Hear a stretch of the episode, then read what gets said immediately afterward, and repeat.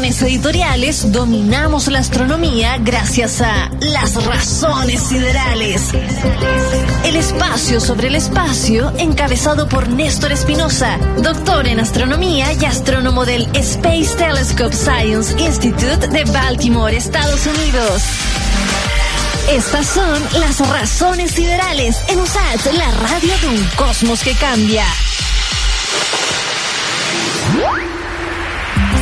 Con 16 saludamos a la distancia hasta Baltimore a don Néstor Espinosa. ¿Cómo está Néstor? Don Frey Stock, súper bien. ¿Cómo andas tú por allá en Chilito? Bien, hoy día ya, bueno, ya segundo día de primavera. Usted ya está en el otoño. ¿Cómo es el otoño en Baltimore, don Néstor? Es rico, aquí, no, aquí creo que he comentado esto, pero aquí no, a nosotros la casa nos encantan los entremedios, no los extremos. Eh, el de otoño aquí es súper rico, está como es como la es como la primavera ahí en Chile, es que cuando empieza es como heladito, pero rico, acorre un viento rico, ¿cachai? Sí. Puedes salir a comprar volantini, aunque aquí nadie compra así. Pero, no pero sí, no, es rico, es rico el otoño aquí. Eh, se va volviendo más, más poderoso a medida que entre el invierno después que ya nieva y todo, pero, ah. pero aquí es rico a disfrutar entonces estos últimos meses de, templanza. Sí, no, es que aquí ahora viene la fecha más, más querida por mi, mi pequeña, que es el Halloween. Andan todo, ah. toda la gente pone ahora las calabazas fuera de las casas. Es bien entretenido. Buena, ¿y eso cuándo es? ¿El, ¿Qué día es eso? El, el 31 de octubre. Ah, disculpe que estoy medio de. Ahí está ah, el 31 de octubre, ya, perfecto. claro, allá, ahí nació. Ahí nació la festividad.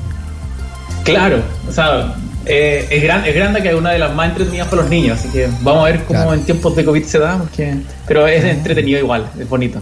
Ya, ¿tiene la calabaza lista para hacerle ojo? No, ya está lista, tengo una calabaza, fue un esqueleto, vamos a estar los cabros chicos en la calle, es increíble. estamos, listos. Yo, yo pensé que, lo, que no lo íbamos a encontrar esta semana, Néstor, porque, porque yo pensé que había bajado como turista al espacio ya, ¿no? Sí, pues, mucha hubiese sido fantástico que hubiesen escogido, pero, pero estoy muy lejos de todo eso aún. Eh, sí, pues, Freisto, que esta semana pasada fue, fue bien histórica, yo diría. Eh, nosotros, ah. bueno, en algunos programas pasados mm. eh, hemos estado escuchando sobre estos multimillonarios que, que ah, se suben a estas naves y vuelan un ratito, ¿cachai? Y, ha sido como, como la, pelea de no, yo vuele más alto, no, yo vuele más alto. ¿Te acordás? Entre el, Blue Origin y, esta otra empresa eh, que, que, estaba tratando de que lanzaron esta, esta nave, digamos, que viajaban un ratito y sacaban. Yo me acuerdo todavía, siempre, siempre saco a mi suegra a colación. Y esta vez no va a ser el, la excepción. Y cuando, cuando, salió el viaje del Blue Origin, que fue unos minutos nomás, ¿cuánto duró? Como media hora. Eh, mi suegra me, me, me, llamó preguntando, oye, ¿y eso fue todo? Sí, media hora. Y se bajaron así. Y le dije, sí, porque sí son estos viajes de acá. Pero la semana pasada ¿Ya? ocurrió un viaje que fue de otro, de otro planeta. ¿ah? Eh, literalmente, básicamente, porque eh, se lanzó una, eh, una nave, la cual estuvo orbitando alrededor de la Tierra casi por tres días y completamente por privados. O sea, fue pagado por privados. La gente que fue adentro no eran astronautas como de profesión, sino que era gente común y, como común y corriente, comillas, como tú o yo, eh, que se subió, entrenó por unos meses y, se subió a la nave a, viajar alrededor de la Tierra por tres, casi tres días. Estuvieron en órbita.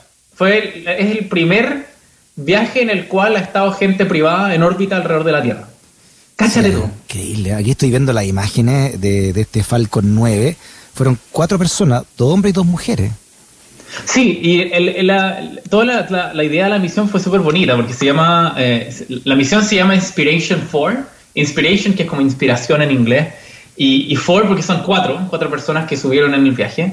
Y, esto fue pagada por eh, una suma que no se sabe, no, quieren revelarla aún. Mm. Eh, se le pagó a SpaceX y SpaceX pasó la nave y pasó todo el viaje, que fue pagada por Jared Isaacman eh, él es el, el, gerente general de una empresa que llama, se llama Shift for, Shift for Payments, que es como una empresa que hace pagos online básicamente hoy en día. y también hace eh, esta gente que se dedica como a, a, pasar estos lectores de tarjetas, ¿cachai? Como lo que existe en la red Compra en Chile. Acá en Estados Unidos existen caleta de empresas así y una de ellas es Shift for Payments. Eh, y el gerente general decidió comprar todo el viaje básicamente y a los 400 que había lo, lo tomó uno él y los otros tres, bueno, donó dos a un hospital del cáncer. Mira qué, buena onda el, el gerente general. Y el otro fue seleccionado por la empresa internamente eh, con un concurso eh, de, de, comercio, básicamente. Eh, y la, toda la idea del programa, Inspiration 4, era ojalá encontrar gente que cumpliera con ciertos, ciertas grandes frases de la misión, que querían por ejemplo, poner a alguien que representara el liderazgo, alguien que representara la prosperidad, alguien que representara la esperanza y otra persona que representara la generosidad. Entonces, así salió toda esta, esta forma de definir quién se sentaba mm. en, la misión. Eh, quizá una de las, más importantes, claro, fue eh, Hayley Arkeno. Ella es, una sobreviviente del cáncer, eh, del mismo hospital del cual donaron estos asientos. Eh, y cacha, de sobrevivir al cáncer saltó, digamos, al espacio, cacha, increíble. Mm. Eh, la, el, el, puesto de la generosidad, por ejemplo, pasó a una persona que eh, el, el, hospital rifó, hizo una rifa, hacía 75 mil personas, armó una rifa así como quien hace su completada bailable, ellos decidieron hacer una rifa y rifaron ese asiento. Y la persona que lo ganó se lo donó a otra persona. Entonces, esa, esa persona que fue al viaje entró como con esta idea de la generosidad, ¿cachai? Porque a través de la generosidad recibió el puesto. Y eh, la tercera persona fue eh, la doctora Sian Proctor, eh, que es una geóloga, una profesora de geología, que la, la, escogió esta, esta empresa Shift for Payment. Y estas, estas cuatro personas, que de nuevo no, son, no fueron astronautas hasta que hicieron el viaje, entrenaron y lanzaron, se lanzaron al espacio el 16 de septiembre, la semana pasada, y volvieron sanos y salvos, estuvieron tres días orbitando alrededor de la Tierra eh, y llegaron sanos y salvos a la Tierra. O sea, mm. fue un viaje de nuevo, o sea, 100% privado, eh, que funcionó perfecto y tuvieron una buena experiencia. O sea, ya estamos... Eh, ¿Por qué es tan importante? La gente se está preguntando, bueno, ¿y qué tiene que ser privado? Esta es la primera vez que alguien va y compra y quiere viajar y está orbitando tres días alrededor de la Tierra. Digamos, esto no, no mm. sucedía antes. Esto como que abre una puerta distinta y es mucho, mucho más distinta y, y mucho más genial, encuentro yo que los otros viajes más pequeñitos que hicieron esta otra empresa eh, eh, eh, ah, que habíamos hablado en programas anteriores. O sea, esto que hizo mm. SpaceX y esto que hizo Jared Isaacman de, de abrir y comprar estos pasajes y llevar gente común y corriente, por así decirlo, al espacio, es realmente impresionante, creo yo. y ellos se transformaron literalmente en astronautas, debo decir. Néstor, claro, porque esta sí que es de verdad, ¿no? Estoy viendo acá la página de Twitter de ellos, Inspiration 4, y se 4 como un 4, ¿no? por los que la quieren buscar ahí en Twitter y publicaron en su primer día eh, la foto, ¿no? Y en un día ya habían hecho 15 órbitas alrededor del, de la Tierra. O sea, imagínate otra la, cosa, la experiencia. Es otra cosa. O sea, de, nuevo, si revisas los programas anteriores, cuando hablábamos de esta pelea entre el Blue Origin y el Virgin Galactic, como quién llegaba a los 100 kilómetros y como que se peleaban, no, yo llegué 10 kilómetros más lejos. Este viaje fue una órbita alrededor de la Tierra y estuvieron a 585 kilómetros alrededor de la Tierra, o sea, hacia la altura de la órbita. O sea, cinco veces más grande de lo que el Blue Origin y el Virgin Galactic quisieron llegar, ¿cachai? Y se mantuvieron ahí en órbita por tres días, o sea, es, otra cosa. Para que tengan una escala como del espacio, el telescopio espacial Hubble, que yo he hablado un montón de veces aquí, que es un telescopio magnífico, eh, que lanzó la NASA eh, y que, por el cual nosotros hacemos observaciones astronómicas, es nuestro telescopio espacial gigante, de 2.4 metros de diámetro, está orbitando 500, casi 550 kilómetros. Entonces, esta, esta órbita que hicieron eh, esta, el Inspiration 4 eh, estaba súper cerca de la órbita del Hubble, como a 30 kilómetros, 30 kilómetros más arriba, de hecho, que la órbita del Hubble. Entonces, claro, es otra cosa. Pues, eh, esto es de verdad, digamos. Si tú me lo preguntáis a mí, ¿quién, ¿quién de verdad viajó al espacio de estas tres misiones? Esta viajó al espacio, digamos, y lo hizo con, de nuevo, personas puramente privadas. Esto, insisto, esto define lo que es un astronauta, básicamente, totalmente privado. Yo me encuentro magnífico, alguna gente lo puede encontrar un poco brígido o, un poco como preocupante, pero yo lo encuentro fantástico en, promedio, por así decirlo. Y que esta gente haya tenido la oportunidad de, de, ser, de convertirse en astronautas de esta manera fue fantástico. Oye, eh, hace un par de años, cuando se cumplieron los 50 años del, del, despegue del, y del el alunizaje, digamos, primer, de un, de un ser vivo en la, allá en nuestro satélite, eh, siempre se habló del heroísmo de, estos tres que casados por Armstrong, que se metieron en un tarro y los mandaron a la luna sin saber si volvían. Eh, en estos cuatro civiles, dos hombres, dos mujeres, también hay mucho de heroísmo, ¿no? De, entregarse a la tecnología, siendo, no estando preparados como, como están un astronauta de, de línea, ¿no? Y subirse a una nave y que te mandan al espacio.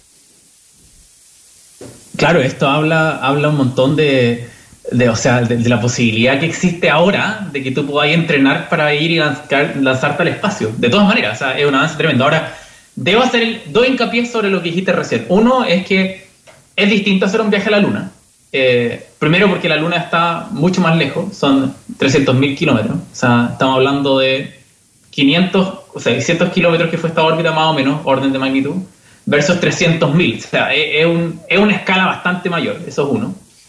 Eh, y lo segundo es algo que eh, la gente en, en, ciencia espacial, eh, en redes sociales, ha estado rayando la mapa un montón, de que hay una diferencia entre que sean civiles y que sean privados. civiles quiere decir como básicamente que fuiste entrenado de poco y no, tuviste una carrera en astronauta y, te metieron a una nave y saliste. Eh, y eso ya se logró antes. Eh, ya, ya hubo gente, ya hubo misiones que fueron casi, casi o que hubo un par de civiles al menos. Néstor, Néstor, disculpa, Néstor, ¿sí? es que, claro, yo digo el heroísmo porque recuerda que a propósito de que tú estabas hablando, una profesora murió cuando estalló no sé si era el Columbia, ¿no? ¿Te acuerdas? El transbordador. Challenger. El Challenger, perdón, cuando el Challenger explotó. Por lo tanto, a lo que al heroísmo que yo, que yo apunto de civiles, que no son pilotos de guerra o están pagados por el Estado, que tienen una preparación de años, es que igual, eh, pucha que hay que pensarla, ¿no? De meterse adentro de, una, de algo y, y, y, no sé, estar dos o tres días encerrado adentro, ¿no?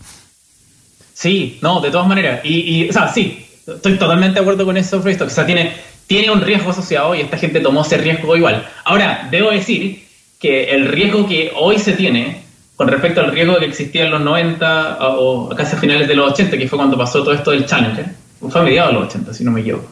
Eh, es muy distinto a la tecnología que tenemos hoy en día y, la verdad es que una empresa como SpaceX, que hoy en día es, como es, tan confiable para este tipo de cosas, eh, el riesgo es muy, muy bajo. Aún así, sí existe, y claro, esta gente, dado toda la experiencia previa, eh, pues y lo tomó. Y lo otro es que viajar, eh, estar tres días arriba en una, en una nave, porque esto no es una nave espacial así como lo que te pintan en, en la Guerra de Galaxias, así como que tú puedes caminar y puedes ir al baño y, digamos, tiene una pieza para jugar ajedrez. No, olvídate. Esta cuestión es una pieza así chica y estás como más o menos apretado con tus compañeros y tenés que ir al baño ahí mismo, ¿cachai? De hecho, estaba leyendo como los chascarros un poco que sucedieron durante el, viaje.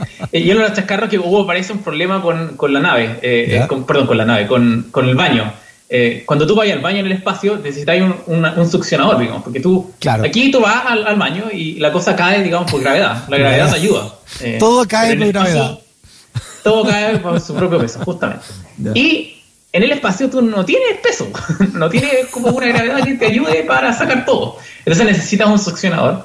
Y creo que hubo un par de problemas. No sé exactamente cuál fue el problema, pero lo mencionaron por ahí algunos gente de control de visión, eh, de, que se complicó un poquito, pero, pero se resolvió. Eh, entonces, claro, esta gente, insisto, tuvo que ser entrenada ante esto, ante esta eventualidad. E incluso cosas tan simples como ir al baño se hacen muy complejas. Entonces, cosas que, insisto, para ti pueden ser como día a día o que tú te levantás o comer o caminar, cosas como esas, tú no podías hacerlo en el espacio, está, está en gravedad cero en el caso de, esto, de este viaje. Entonces es interesante cómo unos civiles pudieron entrenarse en, muy poco tiempo eh, y lograr hacer este viaje de manera óptima. Ellos fueron entrenados, digamos, eh, ante las peores condiciones también, como le hicieron estrés, eh, se llaman stress tests, que son como tests de estrés. para situaciones como que fueran imprevistas, ¿cachai? Ese tipo de respuesta es la que tiene que tener esta gente y los entrenaron y funcionó súper bien.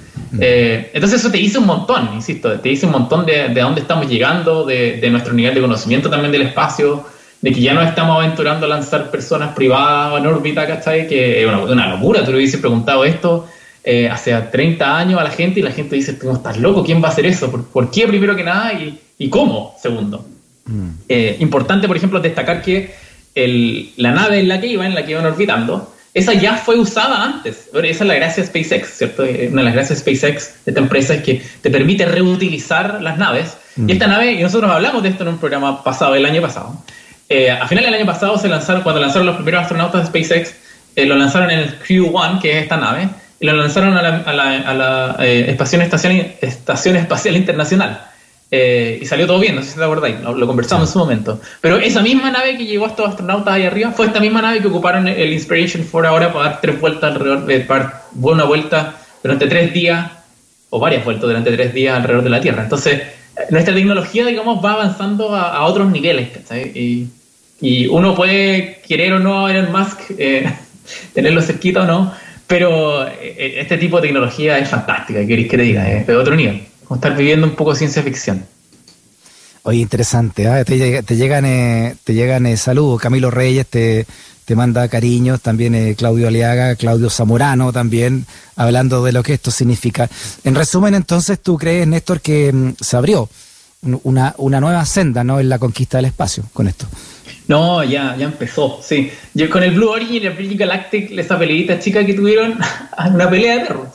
Mm, chiquitita, si con quien llegaba a los 100 kilómetros yo estaba como, mmm, pucha que lata, porque igual es como no es tan emocionante. Esta cuestión, lo que te acaba de pasar con SpaceX, debería haber recibido mucha más prensa de la que yo creo que recibió, o la que recibió Blue Origin y Virgin Galactic. Yo creo que esto es mucho más importante, eh, se define un precedente súper importante, mm. y sí, pues, estamos en el futuro, increíble. Muy bien, Néstor. Te mandamos un cariño grandote hasta Baltimore. ¿eh? Que esté bien. Un abrazo de vuelta a Stock. Estamos al hablar de la semana. Chao, chao. Chao.